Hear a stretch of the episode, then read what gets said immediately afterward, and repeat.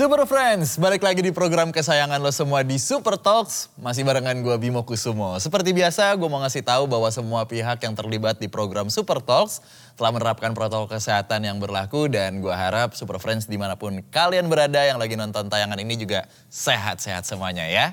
Nah Super Friends, di Super Talks kali ini agak beda nih. Kita sedikit bahas tentang knowledge. Sedap.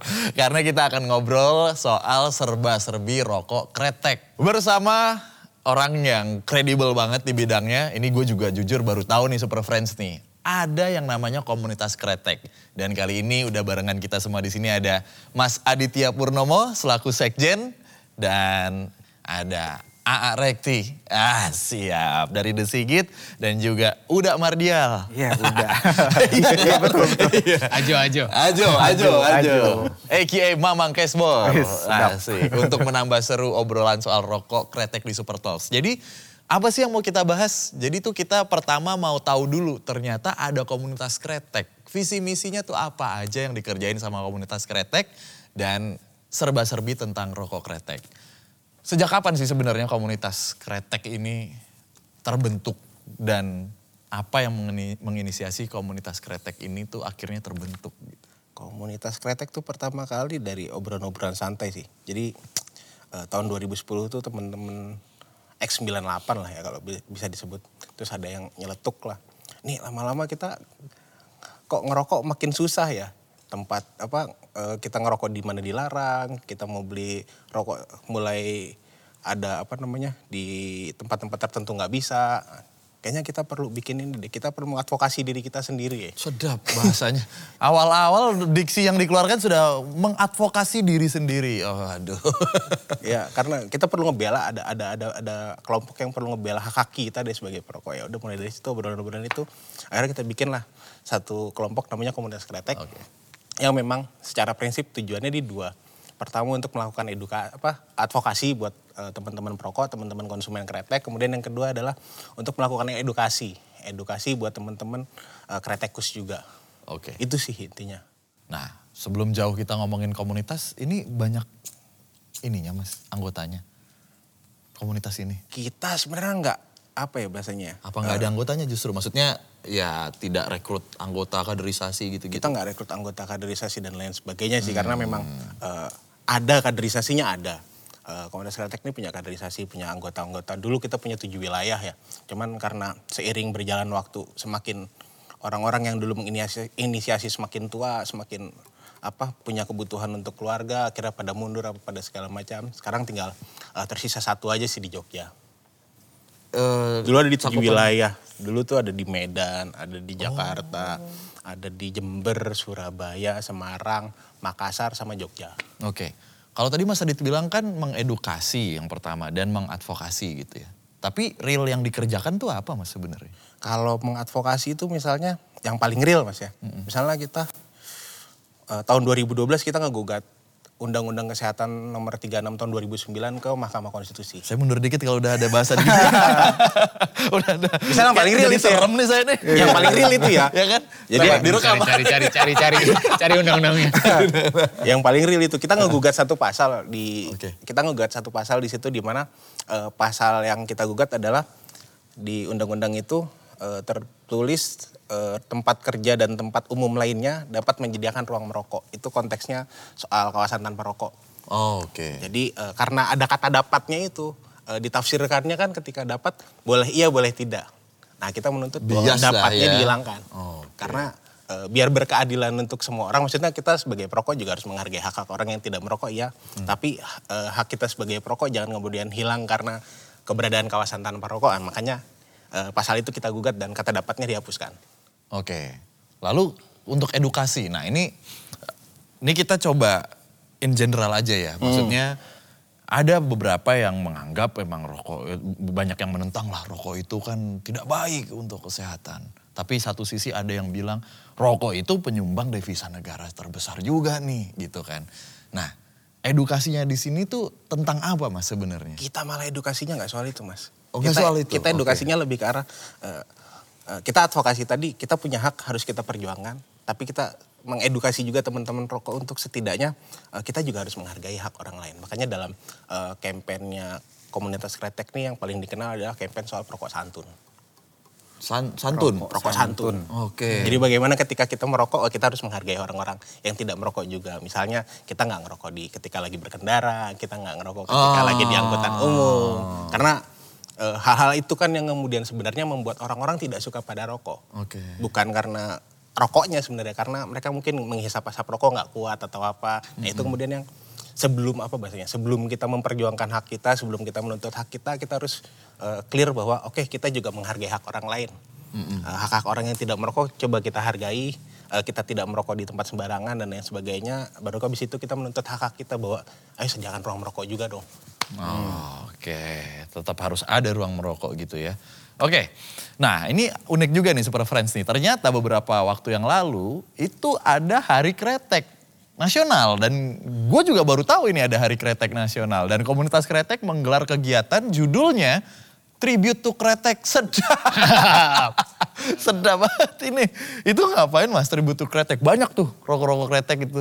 Apa gimana gitu. Eh, tribute to kretek hari ini kita bikinnya lebih ini malah lebih lebih spesial. Nggak cuma nampilin banyak rokok kretek kita eh, mencoba menampilkan eh, temanggung.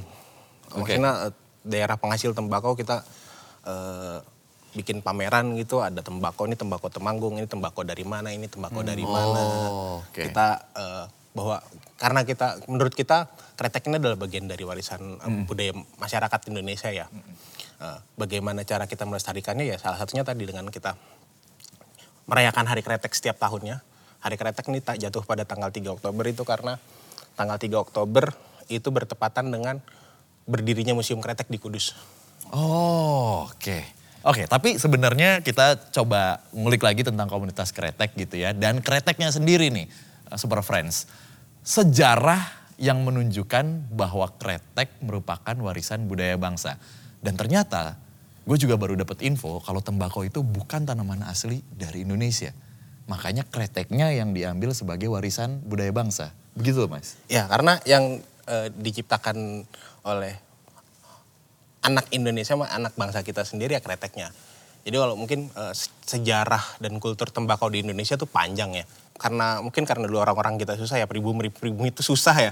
nggak punya uang nggak bisa beli yang rokok yang sudah dilinting dan sebagainya. Mereka selain melinting pakai daun jagung tuh yang disebut Klobot. klobot. Nah, mereka tembakonya langsung di ini langsung dikunyah.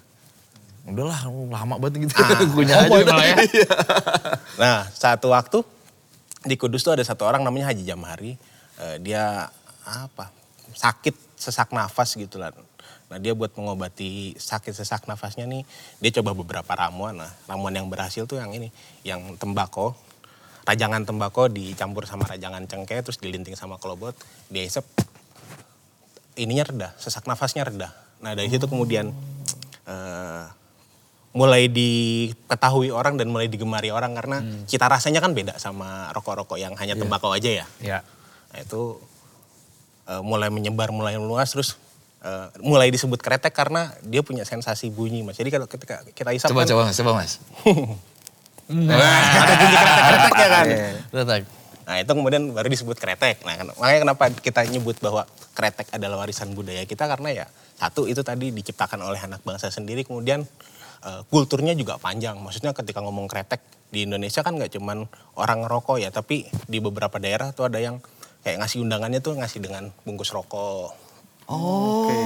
Kayak misal eh, pengajian atau tahlilan gitu pengajian pasti ada sering. pasti ada ini ya. Iya. Itu sekarang. itu jadi bagian dari kehidupan masyarakat kita sebenarnya Iya, kan. ya. iya, iya. Itu kemudian kita sebut bahwa ya ini bagian dari budaya masyarakat kita, bagian dari apa warisan budaya kita. Tapi sebagai salah satu negara penghasil tembakau terbesar di dunia nih, jenis tembakau apa aja yang ada dan tumbuh subur di Indonesia? Dan ternyata yang tadi aku coba udah sounding, itu sebenarnya awalnya bukan dari Indonesia ya. Ini fakta unik nih sebenarnya. Ya, ya, sebenarnya memang bukan dari Indonesia, tapi kemudian Indonesia kan kultur budidayanya Budidaya. budidayanya nih kuat ya. Kemudian ditanam di mana orang bisa membudidayakannya, kemudian muncul varietas baru. Ada yang misalnya di Tembangung ada kemloko, kemloko tuh ada kemloko satu, kemloko dua, ada yang lain-lain sebagainya. Kemudian di eh, Sumatera Utara tuh ada tembakau deli yang eh, paling dulu paling terkenal dari Indonesia karena itu kualitasnya kualitas ekspor untuk eh, kebutuhan wrapping cerutu. Buat jadi jadi dia tembakonya tuh buat bungkus cerutu. Ini Deli Serdang nih. Ya Deli Sumatera Deli. Sumatera. Oke, oke. Oke, oke. Lalu kalau di Indonesia Timur sendiri, apakah sudah ada petani atau Indonesia Timur tuh di daerah Makassar sebenarnya ada tembakau. Cuman eh, di Makassar di Sulawesi Selatan ya itu ada eh, yang disebut namanya uco ico bugis. Ico Bugis? Ro- Rokok rokok sebenarnya ico tuh ba- bahasa bahasa bugisnya rokok ya. Jadi dia tembakau yang eh, sudah dirajang sudah di ini, cuman dia dicampur sama ini. eh, aku nggak tahu itu ekstrak atau saus ya. Kemudian sama gula- gula merah. Kemudian disimpan di bambu. Baru habis itu sel- selesai itu, ya itu di rokok. Oke. Makna rokok kretek buat Mas Adit sendiri, mungkin nanti ke Arekti dan Om Ardial juga. Selain sebagai barang yang dikonsumsi. Wah nih boleh nih pakai hiperbola segala macam apalah. Rokok kretek tuh lebih dari rokok yang lain misalnya kayak gitu. Penghidupan. Penghidupan. Penghidupan tuh dalam arti bukan itu menghasilkan uang buatku ya, tapi ketika eh, meskipun aku tidak bekerja sambil ngerokok ya, maksudnya aku tipikal orang yang bekerja khusus, tapi ketika pusing, ketika apa, dia jadi eh, alat rekreatif yang mem- yang mungkin paling paling terjangkau buat Iya, kita ya. Iya, iya, iya. iya. Maksudnya kenapa? Misal ada orang ngomong, oh orang miskin ngerokok apa segala macam sombong uangnya gimana. Itu alat rekreatif yang paling murah yang biasa bisa dia beli sebenarnya. Dalam- Dan itu ya, kemudian mungkin Mas Rekti ya yang musisi ya ketika dia habis ngerokok apa segala macam bisa berkesenian kemudian menghasilkan uang dan lain sebagainya. Aku pun gitu, aku sebagai penulis misal udah mentok gitu. Ya udah mentok nulis yang ngerokok dulu apa segala macam. Oh udah dapet ini dapet ini nulis lagi. Ini menghasilkan. Oke, itu kalau dari Mas Adit, dari Arekti. Rokok kretek bagi saya tuh setara dengan eh, kuliner. Wih, beda nah. Sedap nih. Gimana tuh, begini, gimana tuh, gimana tuh, gimana tuh? kayak, ya bisa kadang punya ke- dikasih kesempatan untuk tur luar negeri misalnya. Iya. Atau berpergian mm, jauh dari Indonesia nih. Orang Indonesia 100% kalau misalnya ke luar negeri pengen makan nasi, pengen nasi padang atau apa pun Iya, itu. betul. Cita rasa Indonesia yang dicari. Sama yang dirasakan di saya untuk rokok pun. Kalau udah ke luar negeri lama, yang dicari adalah rokok kretek. Iya. Beda rasanya ngisupnya. Iya. Langsung feels like home ya. It's like home bener. Ya mereka aja ke sana. Kita bawa inilah gitu ya, bawa jarum super lah misalnya gitu ke sana gitu. Penasaran. Pasti Penasaran, kita, iya, iya. Weh, enak banget kayak gitu kan. Eh, itu yang kemudian disebut sama apa Agus Salim ketika dia ngadirin satu konferensi gitu di Inggris. Eh, ketika itu eh, diceritakannya ya, ketika itu eh, pangeran Inggris eh, agak kaku atau apa, yang grogi atau apa, kemudian dia samperin dia bercandain, "Eh, lu tahu nggak? Gara-gara ini nih, dia lagi ngerokok kretek. Gara-gara ini dulu bangsa lu ngejajah bangsa gua. Eh, kemudian itu yang bikin jadi lebih cair suasananya. Oh, bercandanya bisa Bercandanya gitu ya. bisa gitu ya. Black comedy. Candaan orang-orang serem gitu. Bercanda orang-orang serem. iya, iya. Kalau Om Mardial sendiri tentang rokok kretek. Iya. Khusus untuk kreteknya sendiri tuh secara tidak langsung udah jadi bagian dari identitas gue sih secara nggak langsung. Karena contoh kayak gini, di gue berada di lingkungan teman-teman anak musik lah misalnya ngeband gitu, yang mostly di usia gue pada saat itu larinya nggak ke kretek, lebih ke rokok yang putih. Nah, gue kontras banget tuh. Jadi secara langsung orang tuh langsung hafal gitu kayak. Wah, ini Oh Mardial mah, Mardial mah boleh gitu. Merek. Eh Mardial mah jarum super dia mah gitu. udah, udah secara tidak langsung Iya, gitu. iya, Dan. Sebut gua- sebut aja ngomong. Iya, iya. Pakai permisi dulu. banyak ya, banyak ya. Dan gue kalau ketemu teman lama, basa-basinya itu-itu terus. Kayak, rokok lu masih jarum? Selalu. Ma- Terus gue, emang mau ganti? gitu kayak. Tapi ini- Ini kan udah level mentok kalau menurut gue ya. Mau ganti ke mana gitu. Oke oke. Nah ini pertanyaan lucu berikutnya nih. Ini kita mau ngetes Mas Adit ke kita kita. Jadi ada salah satu artikel nih Super Friends di komunitas kretek bahasan soal tipe perokok berdasarkan cara merokoknya. Nah, Penasaran nih. Penasaran kan? Nih kita mau tes nih Mas Adit ya. Kita dari ini deh, dari dari mati dulu dulu lah, kan? dari dari mati dulu, dari mati. dari mati. dari Dari mati dulu. Dari mati nanti kita satu-satu dites. Kan tadi kan ada bilang perokok sepur. Nah mungkin Super Friends belum ada yang tahu kalau sepur tuh kan kereta ya. Jadi yang terus ngebul terus. Cuman ini dari Mas Adit aja nih gitu ya. Kita juga nggak tahu tipe-tipenya apa. Dari Arekti ke Mardial ke aku. Itu ya dari cara nyalain dan gimana kan ada yang megangnya biasanya begini gitu Iya. kan loh iya dong Iya, ya betul, temen gue juga betul. ada yang begini Oke, gitu oke, oke. ada yang cara duduknya gimana gitu oke Eh sebelumnya, se- sebelum dibakar ada dua tipe. apa tuh Yang aluminium foil depannya di depannya Oh, dicopot iya. Cabut sama enggak. sama enggak ya. Iya. oke Mas Adit silakan lihat Arek dulu Eh saya dulu nih. iya lah. Kok tegang ya? Arek ini tipe tipe sepur. Udah empat deh. Baca ya Langsung. langsung langsung. Sebenarnya tipe sepur sama tipe tegang tuh hampir mirip. Lo orang gue tegang. Oke. Begitu ini ngerokok lagi, begitu Oke. mati ngerokok lagi. Iya, iya, Oh. Amar dia tipe setia. Kenapa tuh? Eh, Setia? ditanya masih super rokok lu. Betul. Ah, setia. betul, betul. Oke. Kan ada yang tipe asbak. Apa aja di rokok. Rokok apa pun di Oh itu tanpa maksudnya. dibakar udah kebaca ya tipenya ya. Setia. betul, betul. Emang Oke. tipe-tipenya tuh apa aja sih mas? Ini gue jadi baru pengen tanya nih. Eh, Kalau mau lebih lengkap ya cek di komunitaskretek.org.id. Bisa, bisa ya. Bridgingnya bisa, bisa, bisa.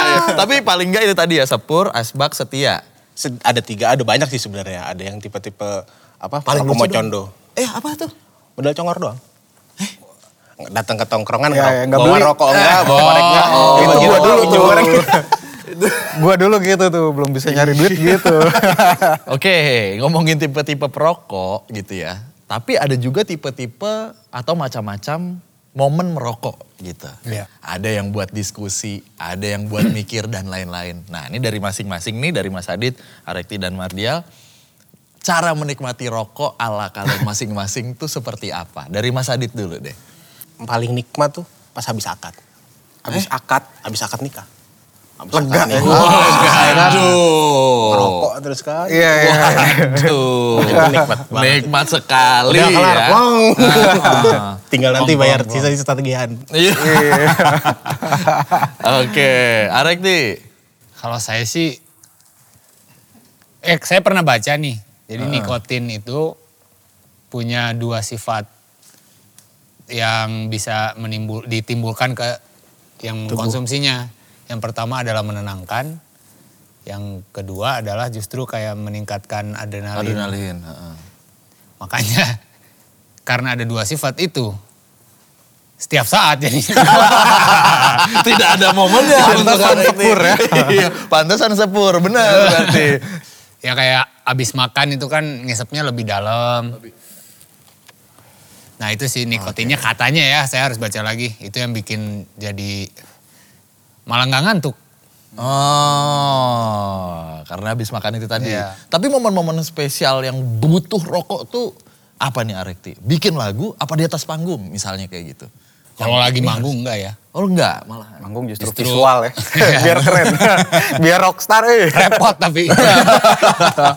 Yang Ya, butuh mom- banget. Butuh banget ya momen-momen gelisah, Oh, oke. butuh konsentrasi, Iya, iya. Itu. dan butuh... Di backstage. Ya ya gitu deh, lebih lebih nik- nikmat. Dari Omar Dial. Ada bandnya tuh. Apa tuh? Cigarette after sex. tapi kemarin di, kemar- tapi kemarin di Twitter dibantah. Cigarette after sex lebih kecil daripada noodle after swim. Iya. Enggak, enggak. Kalau yang paling krusial sih pas lagi kerja sih. Kerja. Kayak nggak bisa tuh, nggak bisa banget. Makanya kalau lagi bulan puasa gue kerjanya jadi tengah malam. Oh karena harus Harus sambil ngerokok. Oke, itu butuh tuh. Butuh. Tapi pengalaman bertiga di sini punya punya sesuatu momen yang nggak terlupakan gak sih soal rokok kretek? Kayak misalnya akhirnya pernah menemukan rokok kretek yang paling oke banget atau apa pun itulah soal rokok. Banyak sebetulnya sih. Oke. Mungkin kalau keluar negeri Ah, bawa ini, negeri, ah. Karena nyiumnya minta. hmm, minta. Bahkan dia mau bayar gitu. Ya. Minta sebatang. Boleh saya kasih, ada juga yang saya beli deh, saya beli deh gitu. Oh, aduh. Di, di, dijual mahal akhirnya. Eh, berapa ya sebatang 2 dolar. Iya, dihargain. Dia, dia yang ngasih 2 dolar. Oh. Oke juga Oke tuh juga. sebatang 2 dolar. Iya, iya. Omar Dial. Buat kretek sendiri, gue tuh dulu punya temen, dia backpacker gitu, orang Amerika. Pas selama di Indonesia, nongkrong sama gue, minta rokok ini tuh langsung akhirnya jadi main rokoknya dia gitu. Selama di Indo. Nah, nggak lama dia pindah ke Nepal. Oh pindahnya dekat sekali dan ke di, Nepal. pada dan pada saat di Nepal dia lagi bangkrut. Uh, Zaman pet tuh, ingat sosial media pet. Ah, ah, Di pet itu dia merongrong ke semua orang Indonesia, kirimin gue please jarum. Oh. Katanya di sana gak ada yang enak gitu. Terus dan akhirnya dia DM dan menawarkan nuker dengan barang-barang aneh di sana gitu. Nah, ini udah masuk ke lebih dalam nih sekarang. Mungkin dari Omar Dial dulu dan eh, Arekti gitu ya. Rasa dari rokok yang menurut Omar Dial dan Arekti itu nikmat banget. Nah, ini berdasarkan apa nih kalau boleh tahu? Kalau gue tuh faktor utamanya kandungan nikotinnya dulu sih. Oh. Kalau enteng, walaupun dia enak, kalau enteng nggak esensial aja, nggak bisa gue jadikan daily gitu. Tapi kalau emang dia takaran nikotinnya sesuai standar, baru enak gitu. Standar baru, siapa ah, nih standarnya? Gue. Loh, Oke. Baru kedua tuh ya itu aroma dan aftertaste sih. Ya. Aftertaste ngaruh karena biasanya gue dibarengi selalu dibarengi sama kopi. Ah, Kalau misalnya aftertaste-nya terlalu merubah rasa minuman juga nggak enak. gitu. kalau Arekti sendiri.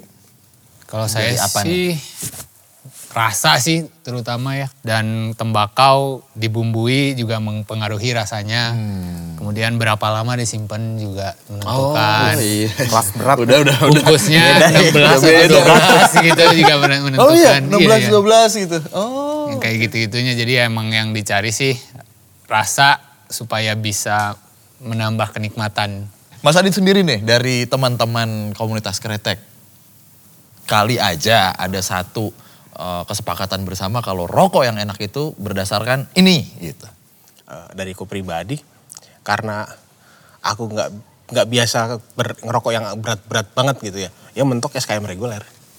SKM, nah ini nih SKM dan SKT nih buat Super Friends. Boleh di Jadi eh, kasih tahu, kretek Mas. tuh ada dua ya. Ada ada yang namanya sigaret kretek tangan tuh yang nggak berfilter. Mhm. Ya, ada sigaret kretek mesin. Sigaret kretek mesin nih eh, ada dua jenisnya. Ada yang reguler, ada yang eh, SKM mild.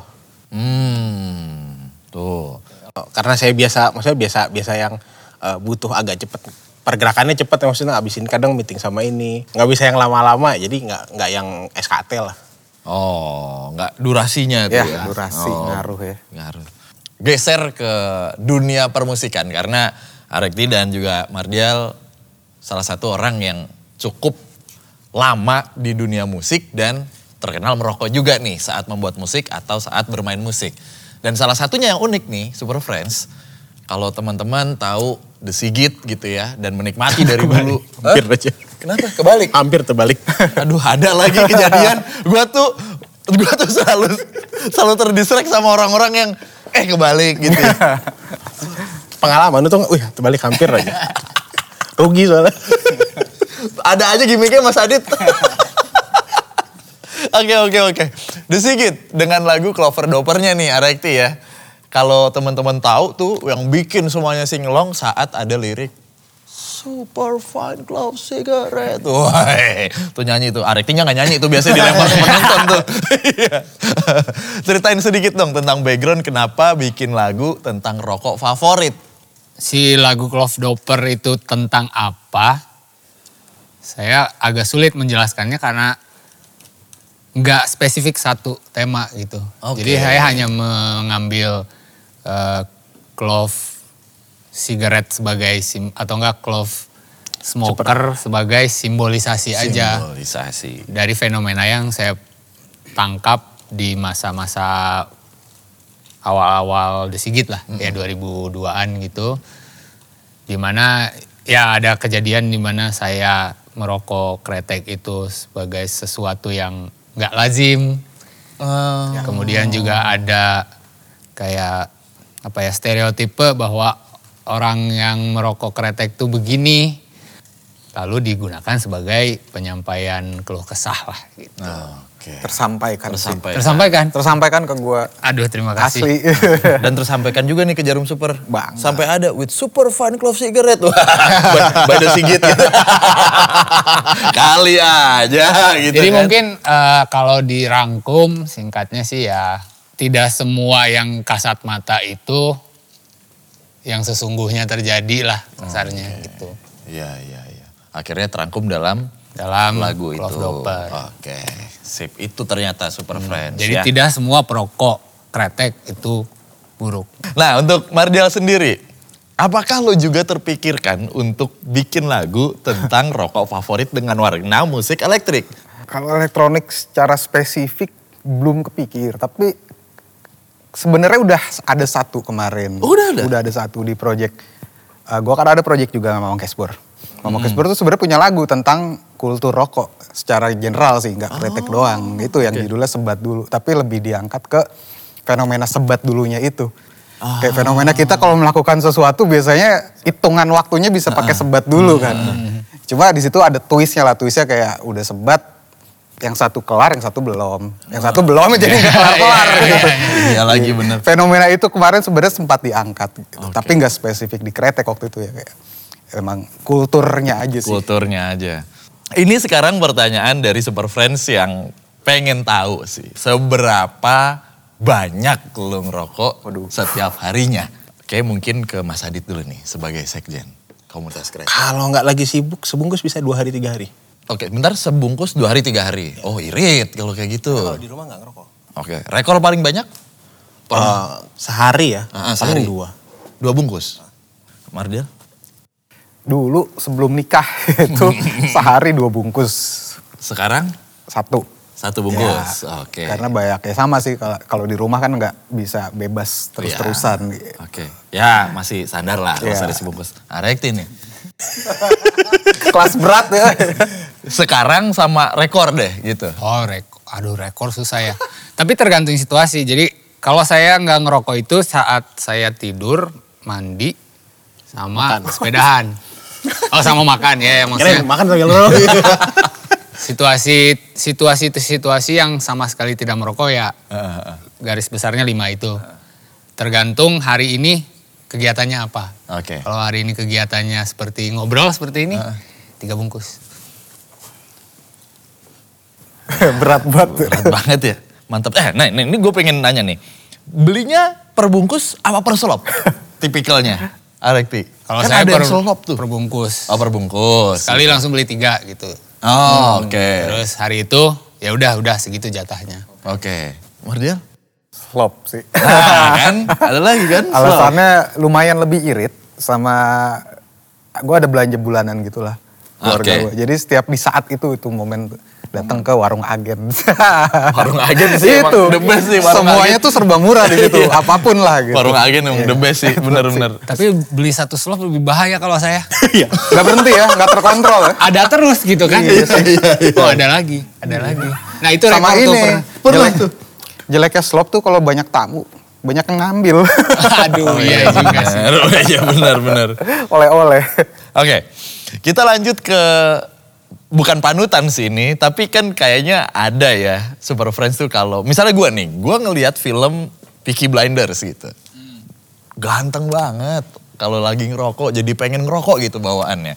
Nah, kalau Mardial dan juga Arekti dari sisi musisi yang keren banget kalau lagi ngerokok, tuh siapa itu? Pemain band rock gitu. Lihat Led Zeppelin, Rolling Stone, kayak Beatles juga pada ngerokok gitu ya. Semuanya keren kelihatannya. Iya. Tapi yang menyangkut di pikiran saya adalah pernyataan dari Robert Plant bahwa saat ditanya gimana kualitas suara lo tuh bisa begitu, yang dijawab oleh Robert Plant adalah karena saya ngerokok. Makanya ada distorsi di tenggorokan saya dan lain-lainnya ya gitu deh teorinya dia. Oh, Di situ saya bilang bahwa oh eh, maksudnya nggak asal ngerokok nih orang gitu. Kalau lo, Mardial, musisi favorit? Kalau gue rekti sih. Ya. ada orangnya kan. Nyari rokok Arekti? Nggak, Nggak ada di rumah. Cari orang. Iya. In term of perokok gitu ya. Karena pada waktu itu kayak gue mikir, wah akhirnya ada orang keren yang rokoknya sama kayak gue gitu. Duh, Identik kan pada saat itu. Ya gara-gara lagu itu tadi sih, kalau Dover kayak nyampe, banget. nyampe lah ke tongkrongan. Makasih. Ini berarti ada sesuatu yang mau dikerjain bareng biasanya. ya, Punten, sudah Jadi campuran iya, iya, gitu. Nih kita mau collab misalnya gitu. Dari sini awalnya biasanya nih. Kita balik sama Mas Adit nih, Super Friends. Soal komunitas kretek. Selaku salah satu penggagas. Oh, kalau penggagas nggak? Bukan? Bukan. Bukan Yang, yang tua-tua yang 98. Oh tapi Mas berarti Aku dari 2011 sudah di komunitas kretek, cuman nggak jadi penggagas lah. berarti pemerhati boleh bilang? Ya. Boleh lah ya kalau gitu pemerhati rokok kretek di Indonesia lah gitu ya. Harapan dari Mas Adit dan juga komunitas kretek jika kita ngacu ke masa depan rokok kretek dan perokok itu sendiri mas. Kalau kalau kita ya berharapnya ya rokok kretek karena eh, itu jadi bagian dari hidup masyarakat kita. Ya kita pengen pertama eh, kebijakan yang berkeadilan.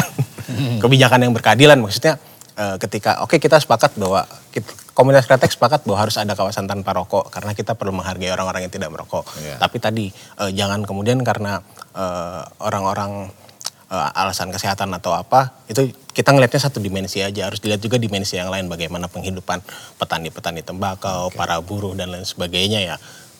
Kita berharap ke depan memang pemerintah bisa lah bikin kebijakan yang berkeadilan. Harapan terbesarnya itu ya kemudian kalau ya bagaimana kemudian perokok bisa ke depan lebih sadar lah bahwa eh, yang membuat orang tidak suka terhadap rokok atau perokok ini kan karena kelakuan perokoknya sendiri ya mungkin karena orang ngerokok rokok, rokok sembarangan asal aja di motor lagi sambil ngerokok dan lain sebagainya. Seandainya nih seandainya itu bisa kita tekan bisa kita minimalisir setidaknya kita menunjukkan ke orang-orang yang tidak suka sama rokok bahwa perokok tuh nggak sejelek yang dibayangkan atau di frame sama media atau lainnya lah ya nggak nggak seburuk itu dan ya kita bisa kayak gini nah kalau kita misal kemudian sudah bisa jadi perokok santun semua menghargai saling menghargai ya ke depan kita bisa hidup bersama dengan lebih enak lah Nice, nice. Dan untuk Arekti juga Mardial sebagai perokok aktif, apakah kalian juga nerapin ke- kebiasaan sebagai perokok santun? Diusahakan selalu yang paling utama adalah puntung. Saya setidaknya tidak pernah membuang puntung yang bagian plastiknya. Saya simpan gitu. iya. Sakuin aja. Kemudian tidak merokok. Ya maksudnya sebelum merokok di mana pun nyari dulu tempat yang cocok lah. Jangan sampai ada orang yang merasa terganggu. Itu Iya. aja sih dua hal itu aja yang cukup untuk dimulai dari masing-masing perokok. Yes, oke. Thank you Arekti. Kalau dari Om Mardial? Ya sama sih sejauh ini udah santun lah. Bahkan gue di hadapan kucing aja nggak ngerokok sih. Iya, karena kucing juga bisa Iya. kena dampaknya. Gitu kan. Gak cuma manusia doang sebenarnya. Iya, iya, Iya, jadi kayak ya itu tadi emang lihat lokasi, lihat situasi juga pasti. Terima kasih Mas Adit Purnomo dari komunitas Kretek. Arekti juga terima kasih advice-nya tadi. Om Mardial terima kasih udah ngingetin juga kalau hewan juga bisa terkena dampaknya gitu ya. Ini yang kadang juga jarang Iya, ditahuin sama teman-teman di rumah. Dan nyempetin kita ngobrol-ngobrol di Super Talks yang menurut gue edisi paling spesial nih. Akhirnya kita bahas tentang rokok terutama Kretek gitu ya. Sukses lancar-lancar Mas Siap. Adit bersama teman-temannya. Arekti program-program Kasih. kelanjutan dari band-bandnya dan Mantap. Mardial juga Siap. karya-karyanya ditunggu lagi. Siap. Buat Super Friends, stay tune terus di channel YouTube dan podcastnya Super Talks. Nantikan juga Super Talks episode berikutnya karena kita selalu punya bahasan seru dan topik menarik di sini pastinya ya. Sekali lagi, gue Bimo Kusuma. Bye-bye Super Friends.